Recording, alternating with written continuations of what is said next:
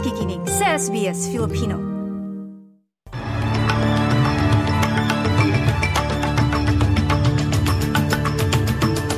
Sa ulo ng mga balita ngayong linggo ay kalabing isa ng Pebrero taong 2024. Dalawang pag-atake sa mga tindahan ng sigarilyo o tobacco shop sa Melbourne may kinalaman sa gang war ayon sa pulisya.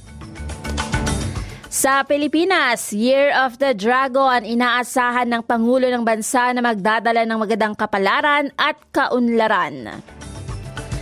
At Australia, panalo ng isa pang ginto sa Diving World Championship.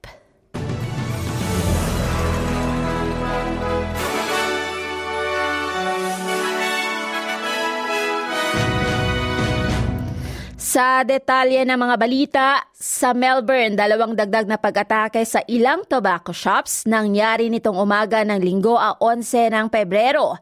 Nagsagawa ng evacuation para sa mga residente at nahinto ang mga tram ng isang tindahan sa ground level ng dalawang palapag na building ay nagliyab sa apoy. Isang oras lang bago nito, isang sasakyan ang bumangga sa harap ng isang tindahan sa silangan ng Melbourne bago sumikat ang araw.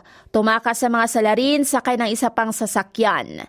Nangyari ito habang sinisiyasat ng mga detective ang isang malawak na salungatan na nauugnay sa isang gang war. Umaapila ang pulisya sa sinuman na may dashcam o CCTV footage na makipag-ugnayan sa pulisya. Sa ibang balita sa Australia, pamahalaang federal nangako ng karagdagang $150,000 para sa pagkakaroon ng sampung bagong toy library. Nakapokus ang mga toy library sa early learning at development sa pamamagitan ng paglalaro at pagbibigay ng pagkakataon na makahiram ng mga laruan para sa mga pamilya. Partikular na layunin ng pagpopondo na makinabang mga batang may autism, ADHD o may mga developmental delays.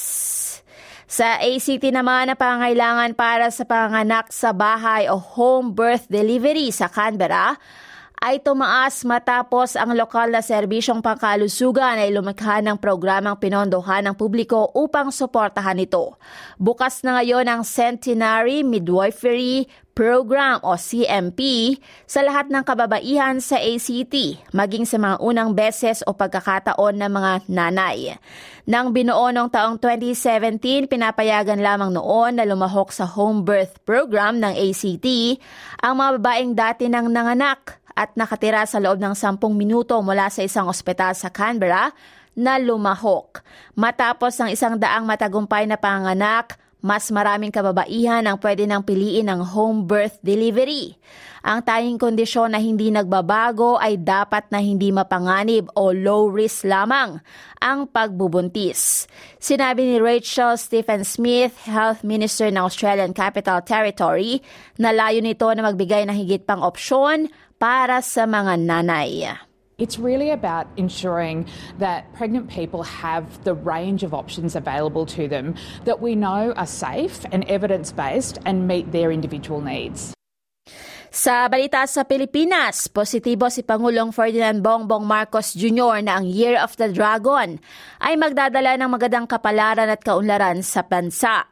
Sa ulat ng Philippine News Agency sa naging mensahe ng Pangulo para sa Chinese New Year, hinimok ni Marcos ang lahat na yakapin ng masiglang kaharian ng dragon. Anya ang walang limitasyong abot tanaw ng Year of the Dragon ay nagdadala ng walang katapusang mga posibilidad. Punuan niya ang okasyon ng walang katapusang oportunidad habang nagtitipo ng marami at nagbibigay pugay sa pamana ng dragon, isang walang hanggang simbolo ng kapangyarihan, karunungan at katapangan. Nagpahayag si Marcos ng pag-asa ng mga tagumpay sa taong 2023 ay muling magpapasigla at maging positibo ang lahat sa pag-angat at pag-usad ng bansa para sa mataas na antas.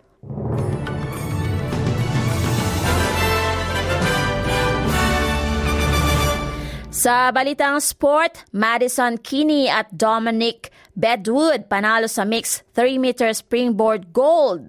Kinumpleto nito ang pinakamahusay na linggo para sa Australia sa World Championship Diving sa Doha, Qatar sa pinagsamang karanasan ni Kini na mula Brisbane at Bedwood na mula naman sa Gold Coast, wagi ang dalawa sa kanilang napakagandang pagsasagawa ng kanilang final dive.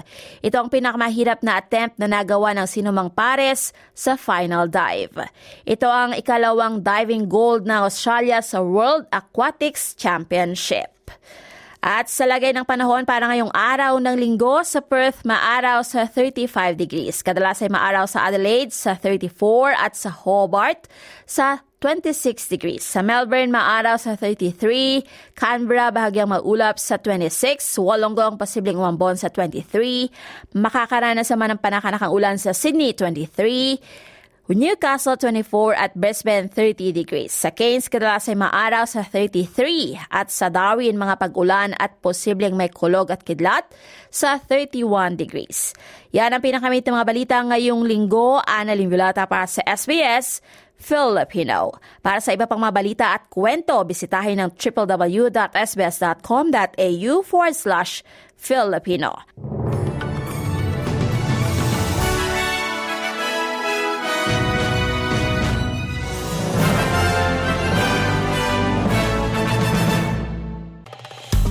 Nice yung bang makinig na iba pang kwento na tulad ito?